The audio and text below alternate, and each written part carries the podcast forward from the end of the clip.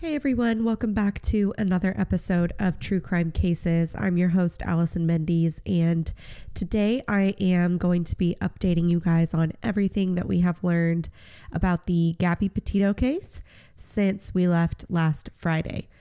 Now, a ton has happened, and if you somehow have not heard of this case or don't know what's going on, I would highly suggest going back to last week's episode where I covered the case from the beginning so that you're all caught up.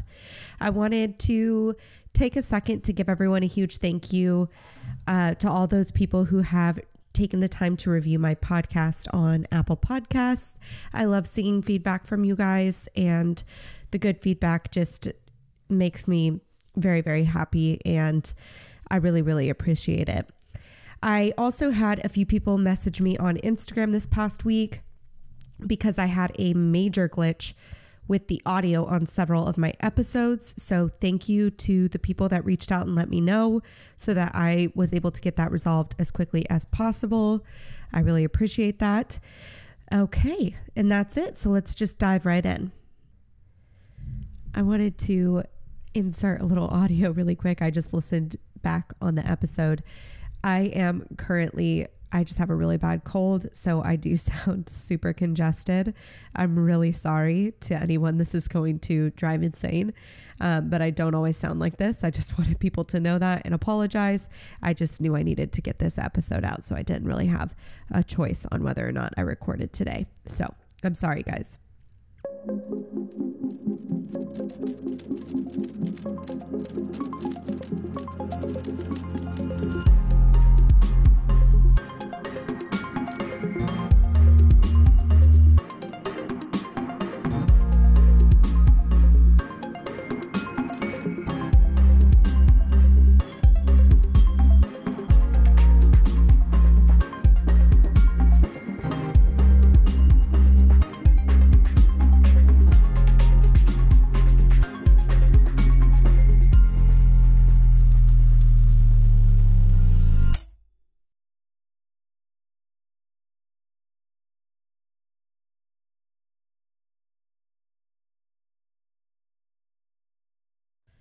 All right. So last week I posted my episode covering the Gabby Petito case, and literally within just a few hours, there was several major developments in the case.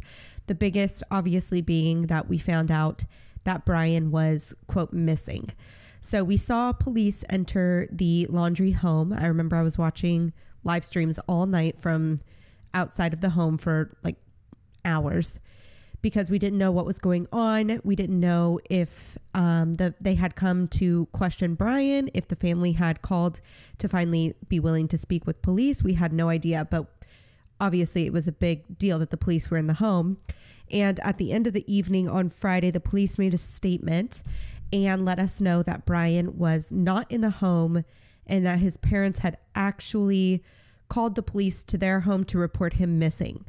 So that's when they told the North Port police that they had not spoken with their son since Tuesday of that week, which was September 14th. And they told police that he had left on Tuesday afternoon in his Ford Mustang and that he had his hiking backpack and he was headed for the Carlton Reserve. Now, the Carlton Reserve is a 24,565 acre preserve in Sarasota County, Florida and the reserve has 80 miles of hiking, equestrian, and biking trails. And the reserve also has a trail that connects the Carlton Reserve to the Myakka River State Park. I hope I'm saying that correctly. I looked it up and that's what I found. Now, Myakka River State Park consists of 37,000 acres and is one of the largest parks in Florida. We also know that Brian is obviously no stranger to the outdoors. And in my opinion, I think it would be pretty easy for him to live off grid, although I don't know for how long. Now, a lot of people have been really upset with the fact that the police didn't have Brian under some sort of surveillance or that they let him get away. But I just want to remind everyone that at this point, it was still a missing persons case and there was no evidence of a crime. And I know that it's frustrating, but at the same time, police were abiding by the law here, and we've seen so many cases where police jump the gun and there isn't evidence of a crime, but they think they know what happened. And that's really how you get innocent people being put behind bars. And no, I don't think that Brian is innocent personally, but for the sake of those innocent people out there, we do have to remember that there are rules and regulations that police have to abide by. And although it's really frustrating when we all think we know what happened, there's obviously no way for us to always know what happened. And for that reason, it's better to, you know, follow the rules in those instances. So, moving on, Friday, the Laundries file a missing person report for their son. And after that, the hunt is is really on. So the North Port Police Department, along with several other law enforcement agencies, including the FBI, Florida Fish and Wildlife Conservation Commission, Sarasota County Security Officer Office, Sarasota Police Station, Venice Police Station, and K9 Investigation and Rescue Teams all headed out to the Carlton Reserve area to search for Brian. And a police spokesperson said that the terrain they were searching was not only flooded up to the searchers' waist in many areas, but was also infested with crocodiles and snakes, according to the reporting on that by Roger Millian for Illinois News Today.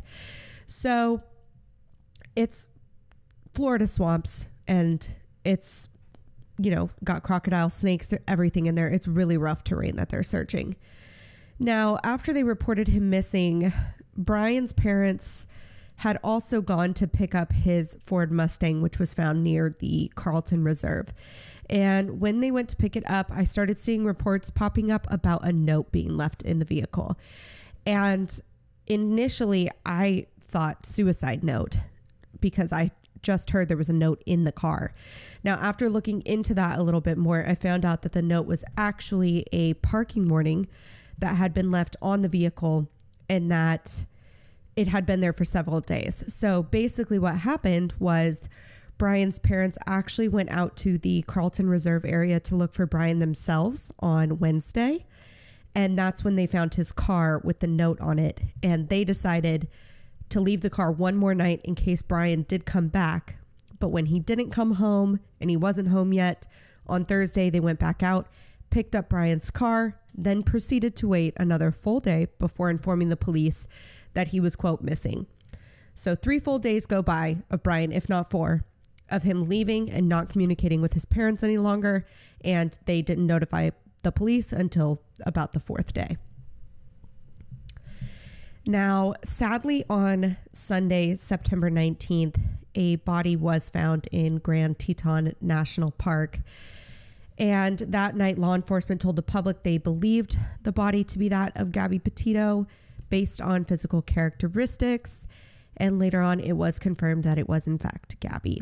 So later on in the week, we found out that the coroner's initial findings were that Gabby's manner of death was homicide. But we still have to wait for the official report to be concluded to find out what the cause of death was. So I was one of those people that was, for some reason, still holding out hope that maybe her cause of death was accidental and something just went really wrong here. Um, but obviously, that is not the case. Now, on Monday morning around 10 a.m., the FBI executed a search warrant on the Laundrie's home. The agents were seen removing multiple boxes of evidence from the home, and they also towed away Brian's Ford Mustang as evidence. The search warrant itself mentioned a computer hard drive, and it also addressed a strange text that Gabby's mom had received from Gabby's phone.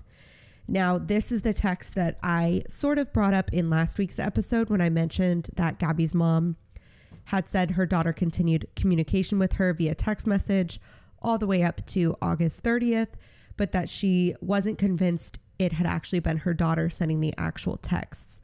Now, this search warrant direct, directly mentions this text. Apparently, on August 27th, Gabby's mom received a text from Gabby that said, quote, Can you help Stan? I just keep getting his voicemails and missed calls, end quote. Now, Stan is the name of Gabby's grandfather, but according to Gabby, or Gabby's mom, Gabby never calls her grandfather Stan, which is normal. And this led her to be a little concerned that something was going on with her daughter. And another thing mentioned in the search warrant was that text messages had shown there was tension growing between Gabby and Brian in the days leading up to her disappearance. I believe that they are referring to messages between Gabby and her mother again here, but I know they included the computer hard drive when citing these texts, so I'm assuming they're looking into those further. I know the last text message from Gabby to her mother said, quote, no service in Yosemite, end quote. Now, Yosemite is in, it's a national park and it is in California and it's over 800 miles from where they were at the time. I think that this is a mistake, and whoever sent this text was actually referring to Yellowstone National Park, which is in Wyoming. And I can't imagine that this was actually from Gabby because we know that sadly, Gabby had never made it to Yellowstone now that her body had been found in Grand Teton. And I believe the plan was for them to head to Yellowstone after Grand Teton, but obviously her body was found there. So it's highly unlikely that Gabby is the one that sent that message. I uh, it would be a straight up lie to send to her mom that there was no service in Yosemite. So I just don't see that as being her. Now, simultaneously, we have multiple law enforcement agencies searching for Brian. And I know at night they are having to end the search because there just isn't much they can do without daylight. But throughout the day, they are still searching the Carlton Reserve area as well as doing aerial searches with drones, I believe. Now, something else that came out that was interesting was the release of the 911 call that led to the interaction that Brian and Gabby had with law enforcement on August 12th of this year in Moab, Utah. And I'm going to play that call for you guys right now. Grand County Sheriff's Office. Were you able to get a description of the intoxication? Hi, can you hear me, sir? Yeah, I can hear you. Hi, uh, I'm calling. I'm right on the corner of Main Street by Moonflower, and we're driving by, and I'd like to report a domestic dispute. Florida with a white van, Florida license plate, white land, gentleman, Where's five six beard. They just drove off. They're going down Main Street.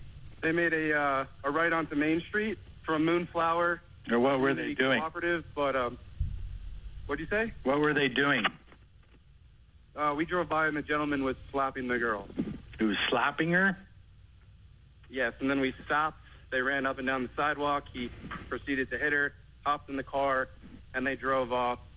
Okay, you said it's a Um, white van? White van. I give you the. I give you the license plate if you give me one sec. I took a picture of it. So, this paints a much different picture for me personally than what I initially gathered and what I previously said in last week's episode. Last week, it was my understanding that Gabby was the only one who had gotten physical and that Brian had maybe locked her out of the van in an attempt to get her to calm down. Now we're starting to get more insight into their relationship and that maybe they were having more serious issues than we initially thought, and their relationship was clearly far from the ideal picture that they had painted on social media, which is normal and human nature. Like I said in last week's episode, you show the best parts of your relationship and of yourself on social media. But things were obviously much darker than we initially thought behind the scenes. Now, diving deeper into that, I found an interview with the Daily Mail that a young woman named Rose did, and she actually met Gabby on Bumble Friends about two years ago when Gabby had relocated from New York to Florida to live with Brian and his family. Now, just to remind everyone, Gabby and Brian were both from New York State originally and had met, I believe, at the beginning of high school, and they were friends throughout. And just in the past few years, they had reconnected and officially started dating, I believe, around March of 2019. So when Gabby moved to Florida to be with Brian, she didn't know anyone local and hopped onto Bumble for friends to hopefully meet some people in the area. And this is where she reached out to a young woman named Rose, and the two of them became friends from there. Now, Rose did not have the best things to say about Brian. And in this interview, she says, quote, He's got these jealousy issues and he struggles from what Gabby calls these episodes, where he would hear things and hear voices and wouldn't sleep. He had this composure as a sweet, nice, caring guy, but you could tell he's a little off, a little weird. Like he'd set up our hammocks when we go to the beach, but wouldn't sit with us, which I found bizarre. End quote. She goes on to say that Brian has a jealousy issue and that as far as she knew, she was Gabby's only friend in Florida, saying, quote, that's not because she can't make friends, he just didn't want her to have friends, end quote. She also said that her and Gabby shared each other's location on Find My Friends app, which is just basically where you allow someone to access your location based on where your phone is in real time in case they need it for whatever reason. It's very normal to share that with friends, close friends, and family, at least to me. Well, when Brian found out that Rose and Gabby were sharing their location with each other, he apparently wasn't having it. And he actually made Gabby stop sharing her location with Rose. And Rose said, quote, I didn't push the issue because I didn't want it to cause an argument with him. He was always worried she was going to leave him. It was a constant thing to try to get us to stop hanging out. He'd demand she be home for dinner, often cut our time short. He'd demand to pick her up from my house even when I had a car and offered to drive. End quote. Rose went on to reference a specific night that she and Gabby were supposed to go out line dancing for a ladies' night type of thing. And that on Gabby's way to Rose's house, which she said was about a 30 minute drive, Gabby realized that her ID was missing. So basically, what's being insinuated here is that Brian had taken Gabby's ID out of her wallet without her knowing because he did not want her to go out. She said that when Gabby finally got to her house that night that Gabby was hysterical and actually told her that she was so upset that she slapped him and that Brian had pushed her.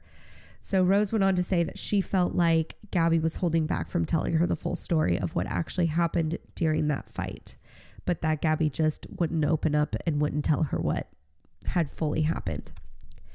She went on to say that their arguments just continued to become more frequent and that Gabby felt like she couldn't do anything right in the relationship. Rose also said that Gabby had to stay at her house on multiple occasions just to avoid going home to Brian because she needed a break. Now, this is all before Gabby and Brian got engaged in July of 2020. And you'll remember from last week's episode that I mentioned at some point after this engagement, Brian and Gabby had to decided to call off the engagement because they felt like maybe they were too young to be getting so serious. And that's what Gabby's mom had said was the reason as well. I personally would not be surprised to learn that Gabby had been the one to lean into that decision a little more than Brian. From the way things are sounding, this was an extremely unhealthy relationship and very toxic. Brian sounds extremely controlling and oftentimes Controlling behavior can escalate to physical and emotional abuse, which it sounds like there had already been a couple of those types of arguments. And we all know how quickly domestic abuse can escalate. Sadly, we've seen it countless times. And I really think that unfortunately, that's exactly what we're seeing here. It's very possible that this cross country trip in a van made the issues that the couple were having impossible for Gabby to ignore any longer. And maybe if she brought up the possibility of her leaving the relationship, especially at a time where they had been arguing and things had been tense between the two for a few days, like it had been building up on August 12th and we saw, it sounds like Brian had some mental illness on top of that if he's having episodes and hearing voices and noises. So it's very likely that Brian could have snapped if Gabby brought up the possibility of them no longer being together. But of course, right now, this is all speculation and we don't know what really happened. Now, August 29th was Rose's birthday, and she said that Gabby and her were supposed to have a phone call that day and make plans for when Gabby returned from her trip. And this is the first prior engagement or set of plans that Gabby misses or doesn't show up for. And this is another thing that adds on to why Gabby's mom decided to reach out to law enforcement and report her daughter missing. Now, August 29th is also the day that Brian gets a ride from a couple. A young woman named Miranda Baker took to her TikTok when she saw Gabby's case and said in a video that she and her boyfriend were in Grand Teton National Park and actually picked up Brian Laundrie, who was a stranger to them at that time, around 5:30 p.m. on August 29th. She said that Brian approached them in the Colter Bay area of Grand Teton and asked if he could hitch a ride with them, to which they agreed. Miranda said that before Brian got in her Jeep, that he offered to pay the couple $200 for the ride, and she found that odd since they had already agreed to give him a ride and I believe they were heading in the same direction, and she said it was only a 10 mile drive or so. She said that Brian told them that he had been camping for multiple days without his fiance, so he did mention his fiance.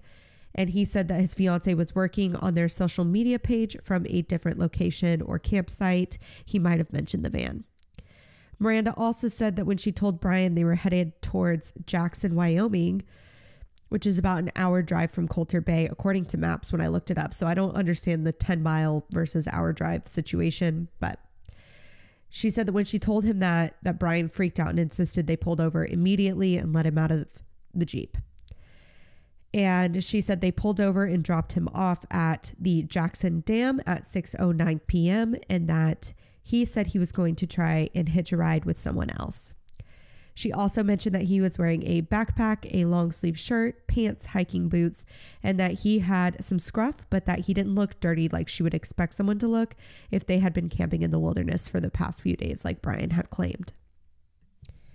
Now, multiple law enforcement agencies had been searching for Brian all week long with no luck, and they even brought in a dive team on Wednesday this week to help assist with the search, but unfortunately, nothing has turned up and there were no signs of Brian anywhere. Now, on Thursday, the FBI announced that they had issued an arrest warrant for Brian in relation to a grand jury indictment for his quote, activities following the death of Gabrielle Petito. End quote. According to Tim Fitzsimons reporting for the NBC News Online, the FBI alleges that Brian, quote, knowingly and with intent to defraud, used one or more unauthorized access devices, namely a Capital One bank debit card, end quote, and personal identification numbers for two accounts. The special agent in charge for the FBI on this case, Michael Schneider, also released a statement pertaining to the new arrest warrant saying, quote, while this warrant allows law enforcement to arrest Mr. Laundrie, the FBI and our partners across the country continue to investigate the facts and circumstances of Miss Petito's homicide. We urge individuals with knowledge of Mr. Laundrie's role in this matter or his current whereabouts to contact the FBI. End quote. So basically, they're just making it very clear that this warrant is not related to Gabby's death itself, but rather the activities that followed her death. And I believe that the Capital One bank card that they're referring to, I saw somewhere that he withdrawed over a thousand dollars, and I believe it's Gabby's debit card um, that he was using. Now, since Brian was reported missing last week, up until now, there have been a few sightings that I just wanted to go over just to clear those up for you if you've heard about them also. So, the day Brian was being reported missing by his parents, Pictures surfaced of a man fitting Brian's description walking in the neighborhood about two blocks from the Laundrie home. This has not been confirmed to be Brian, and the police, I believe, are still looking into this. But I know that they did make a statement saying that the man in the photo has a tattoo on his left arm and Brian does not. So it is unlikely to be him, but they are looking into it just to confirm that. In my personal opinion, I don't think that that was Brian. He aside from the tattoo, he would have to be incredibly stupid to be walking around his neighborhood while his parents are reporting him missing. It just does not make sense for him to be doing that. The next sighting was a man that was caught on a trail cam in Okaloosa County, Florida. And I'm sure you guys have seen these photos. This has been confirmed as a false sighting and was not Brian. Now, apparently, specifically on Monday of this week, dozens of tips came in about Brian being in Alabama and sites of Brian, specifically, I believe, in the Mobile, Alabama area. Now, on Monday, there were reports that a man's body had been found in a dumpster of a Walmart in Alabama and that the man had committed suicide. But that turned out to be false as well. It was it wasn't completely false, but it wasn't Brian and the police reported that it was actually sadly a homeless man's body that they had found in the dumpster. Now, a couple did come forward recently that said they saw both Gabby and Brian in a restaurant in Wyoming called Merry Piglets just hours before Gabby was last seen or heard from. They claimed that Brian had gotten into an explosive argument with a waitress at the restaurant, and although they couldn't hear what was being said, the couple believed that the argument was over the bill, like the amount of it. And they said that Brian's body language was very aggressive and that after he turned to leave the restaurant, he actually left, but then came back inside like four more times to just drag that argument out. And that at one point, Gabby herself actually came back in to apologize for his behavior. And police have not confirmed whether or not this sighting was, in fact, Gabby and Brian or not.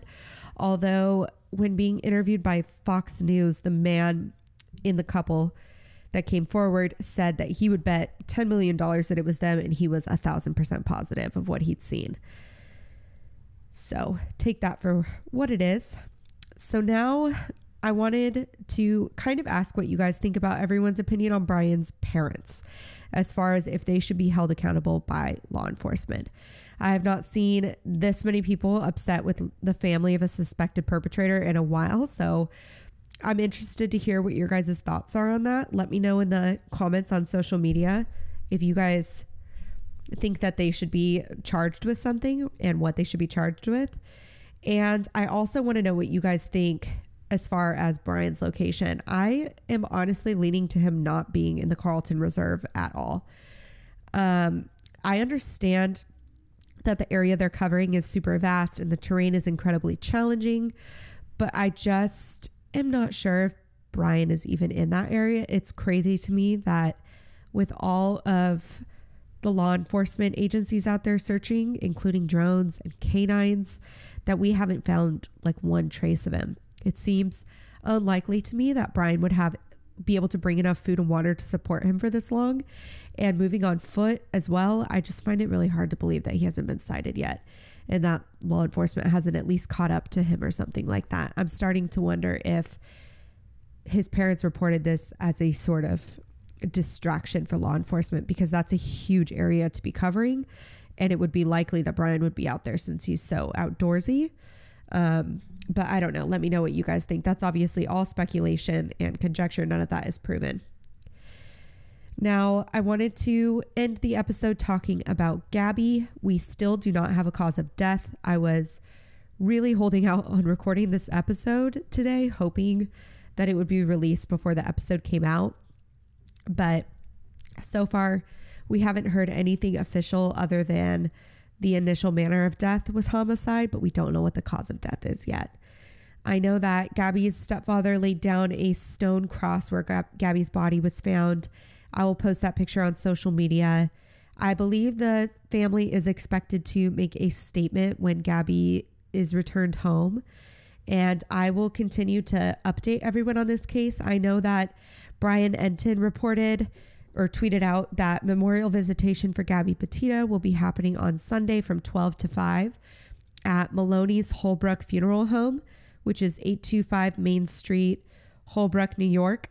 And the zip code is 11741. And that will be open to the public if anyone wants to go pay their respects to Gabby. Um, you're more than welcome to go do that. And that is pretty much all we know right now. I want to uh, say that I have covered several cases that are really current and ongoing, just like Gabby's. And some of these victims have not been found, and that includes Summer Wells and Orrin and Orson West. So if you haven't heard about these cases, Summer Wells got a ton of press, so you probably have heard of her case. Orrin and Orson, unfortunately, haven't. Um, they're two little boys who are brothers and they went missing um, from Central California around Chris a few days before Christmas last year. So it's a shorter episode because there's not a ton of information. But if you have time, I would highly suggest you go listen to that and spread their pictures and their cases around social media. Tell your friends about it and just try to spread a little bit of awareness about these people that could still really use our help. So, thank you guys so much for listening. I really appreciate it. You can find this podcast on Instagram and Facebook at True Crime Cases Pod and on Twitter at TC Cases Pod. As usual, all my sources for this episode will be linked in the show notes. I hope you all have a very safe weekend, and I will be back next Friday with a brand new episode.